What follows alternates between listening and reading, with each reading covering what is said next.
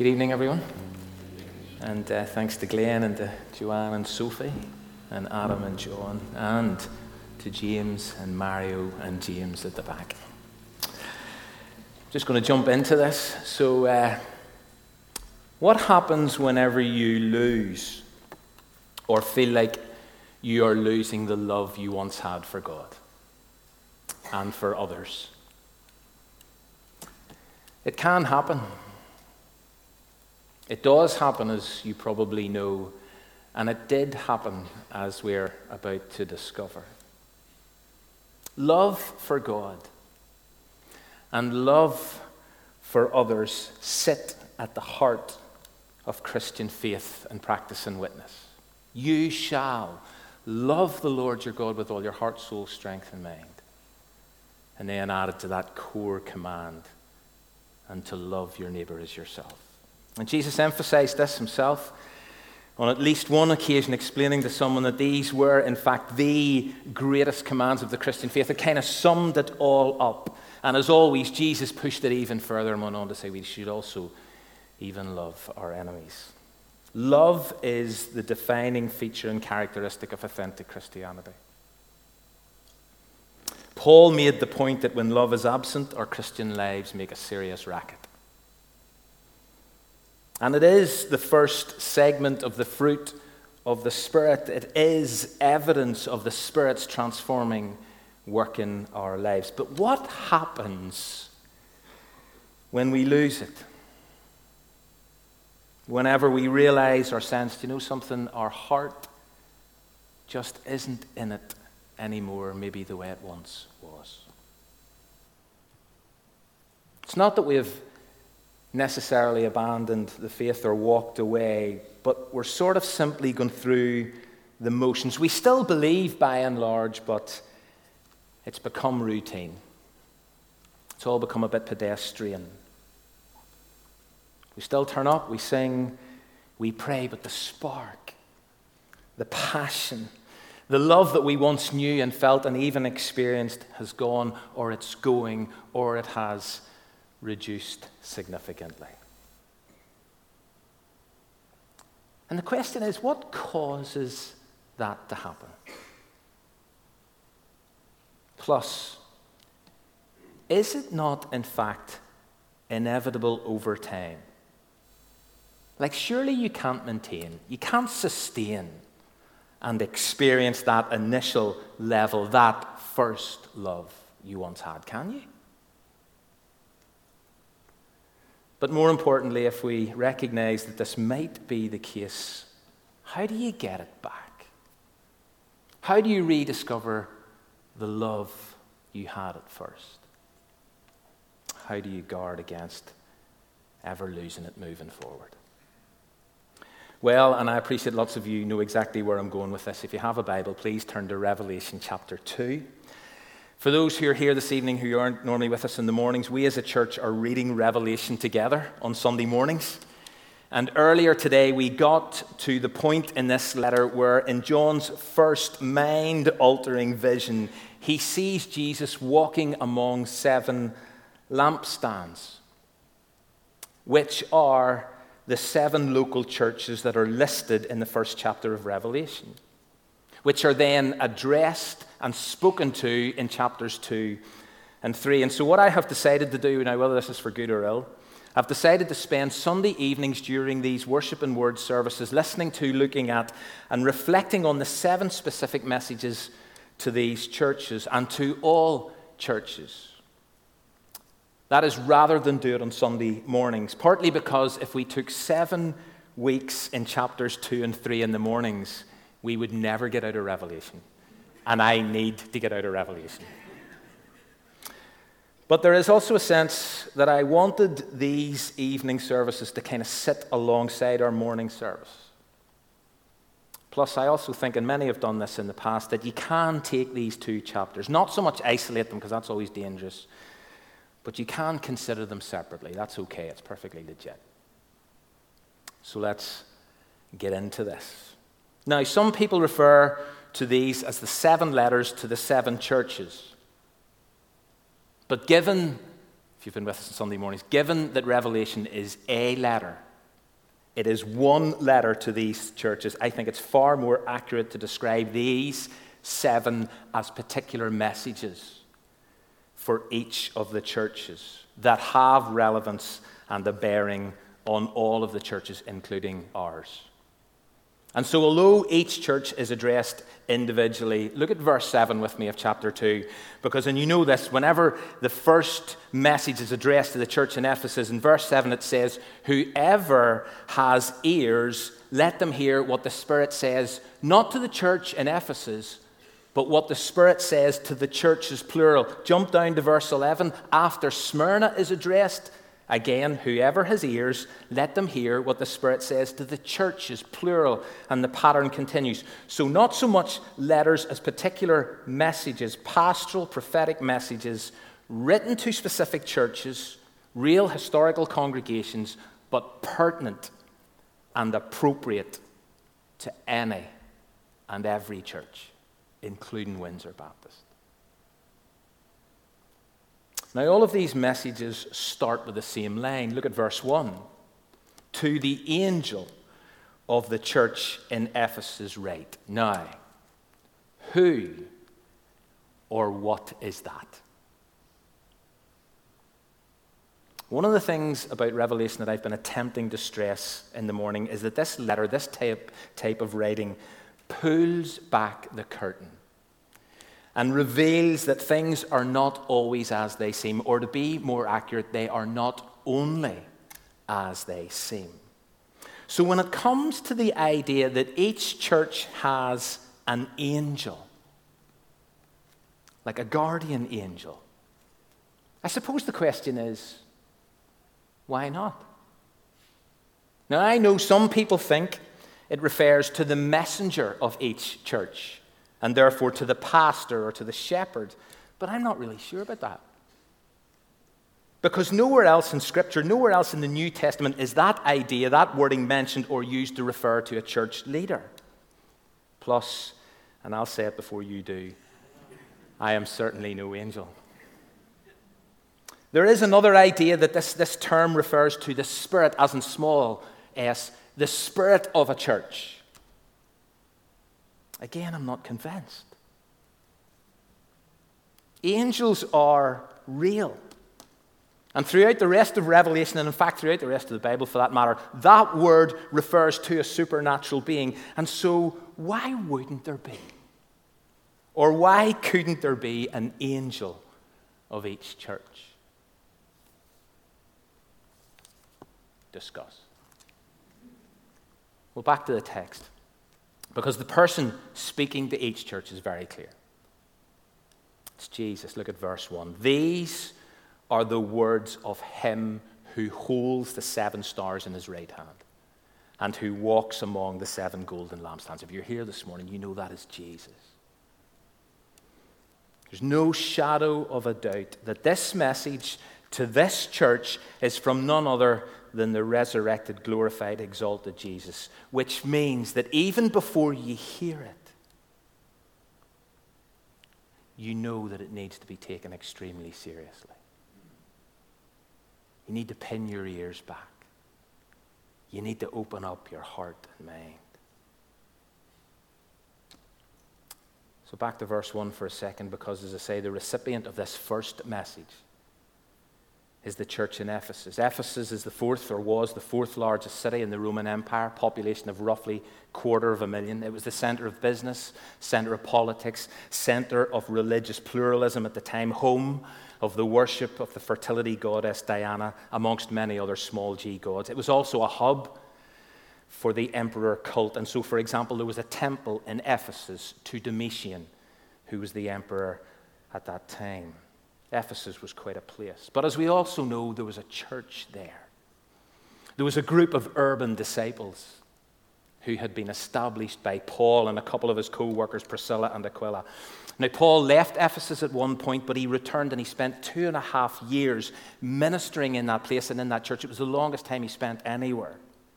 And then whenever he was forced to flee that great city, Timothy took over as pastor, mentored by Paul. This was some church. It was quite a church. It was a highly influential church.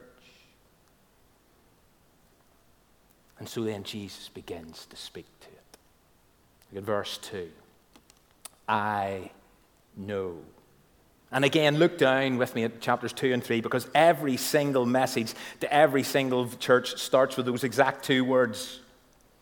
And I don't want us to rush too quickly to discover what he knows about Ephesus before pausing and simply making the point that Jesus knows. I stressed this morning. He knows everything.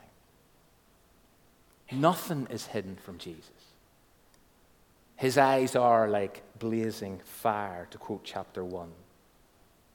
He sees it all. He sees us from the inside out.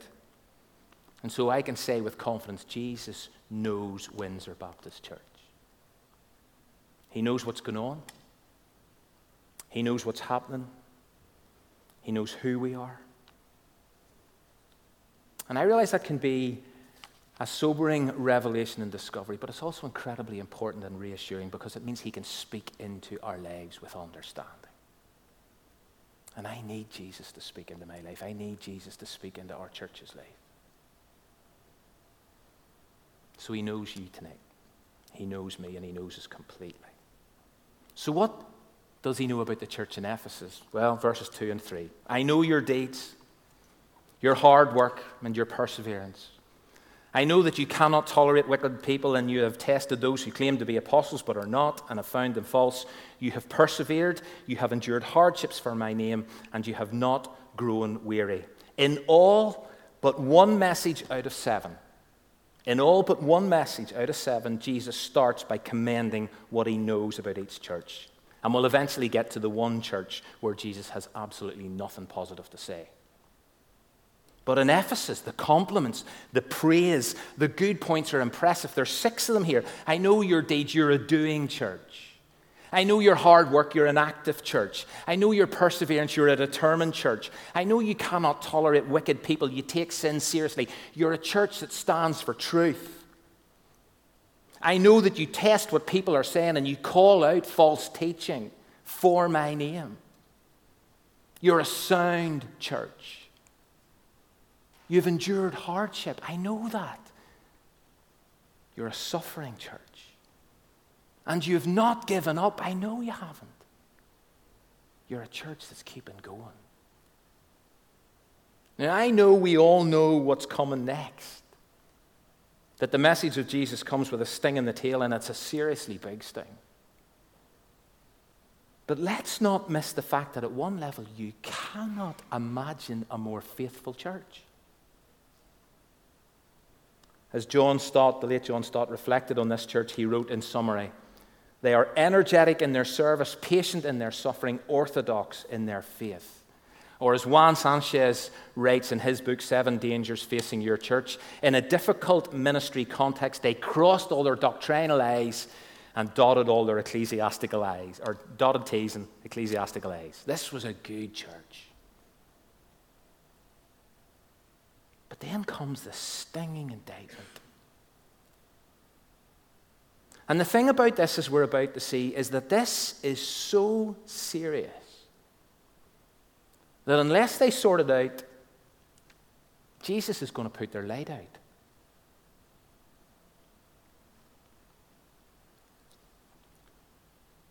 And if the prospect of that does not send a shiver down your spine and a shockwave through your heart, nothing will.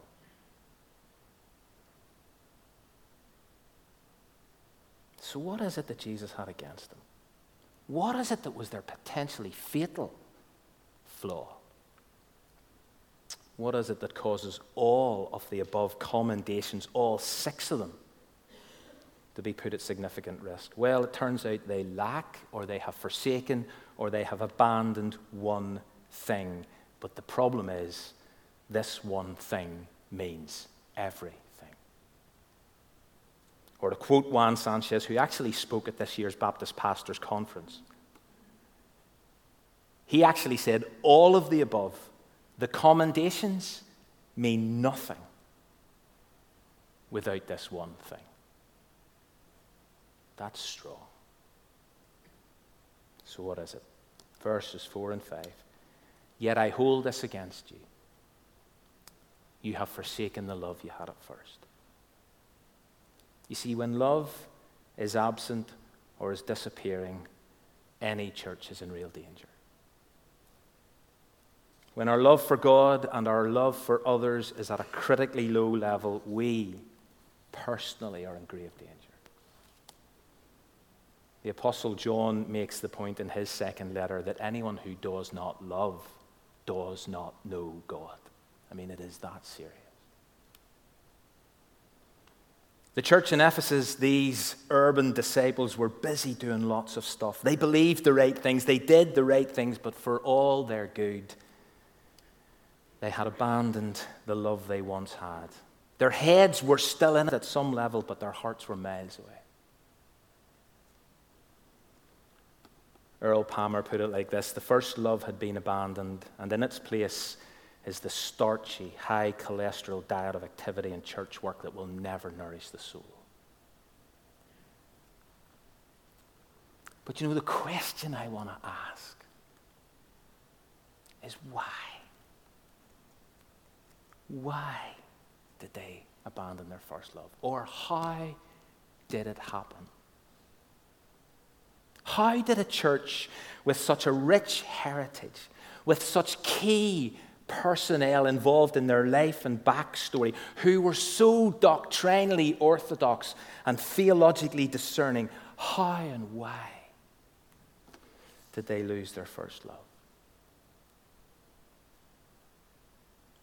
We don't actually know. And Jesus doesn't say. But it's gone.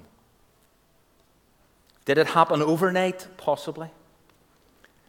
But more than likely, it happened quietly and by gradual, imperceptible shifts of focus as other things become the object of affection and attention.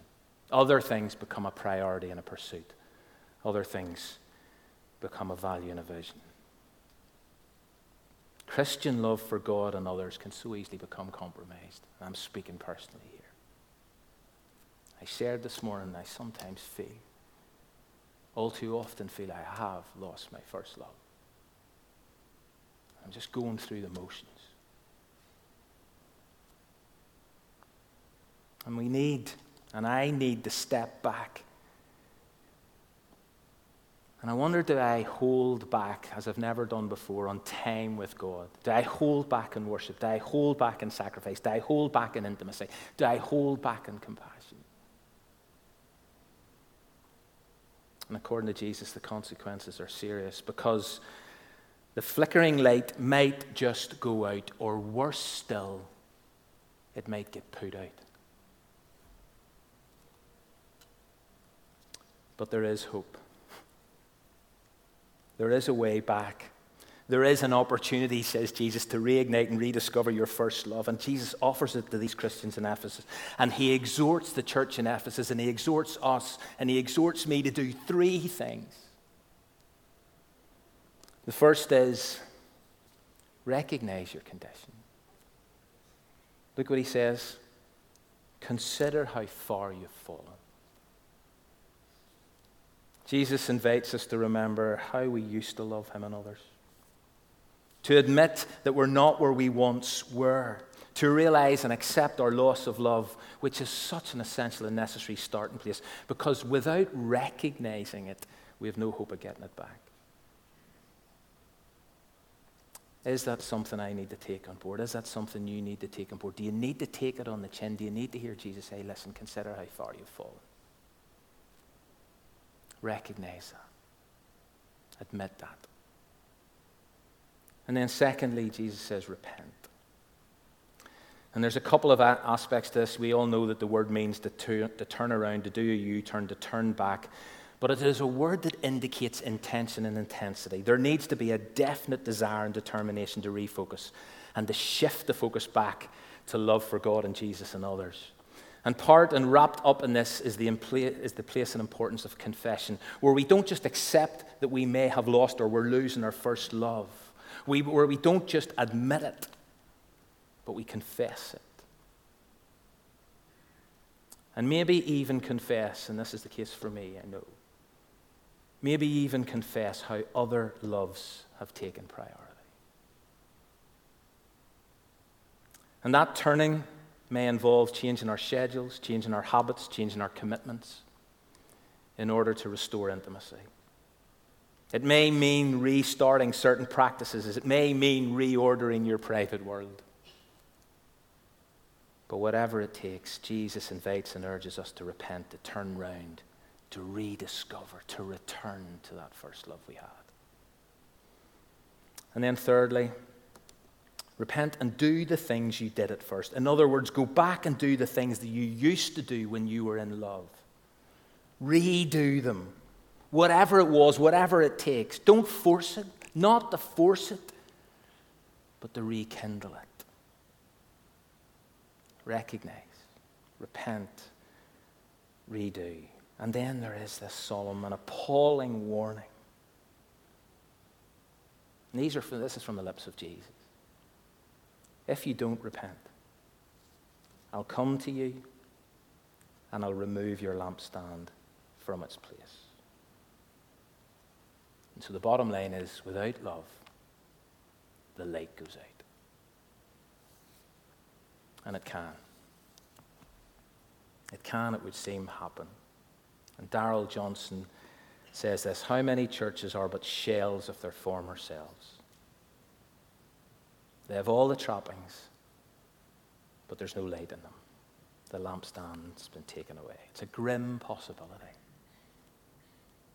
but it's too serious and important to ignore.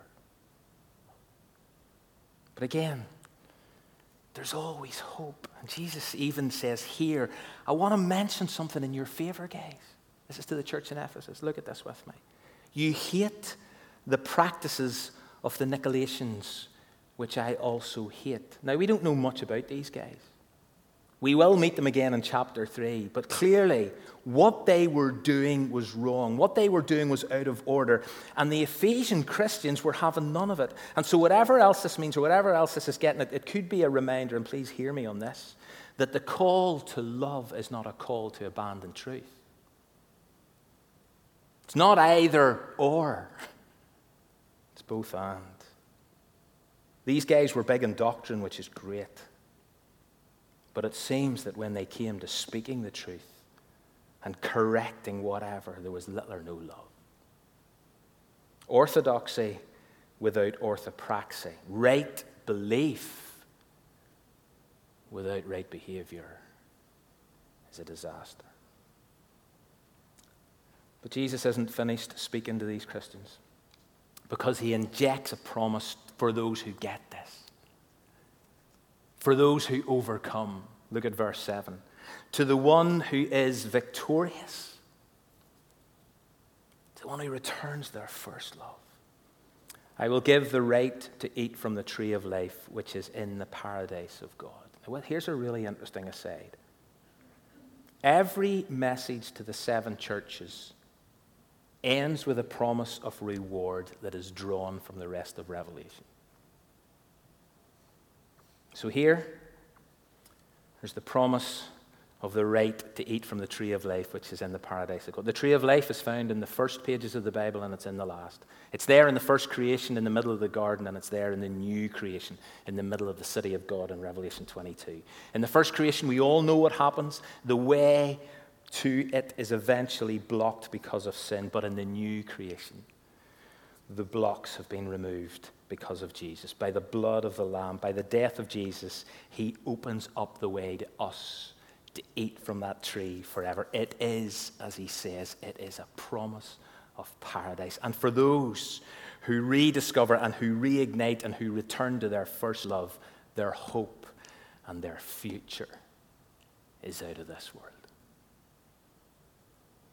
And so as I finish, and as the guys come back again, verse 7 I started with, whoever has ears, let them hear what the Spirit says, not just to the church in Ephesus,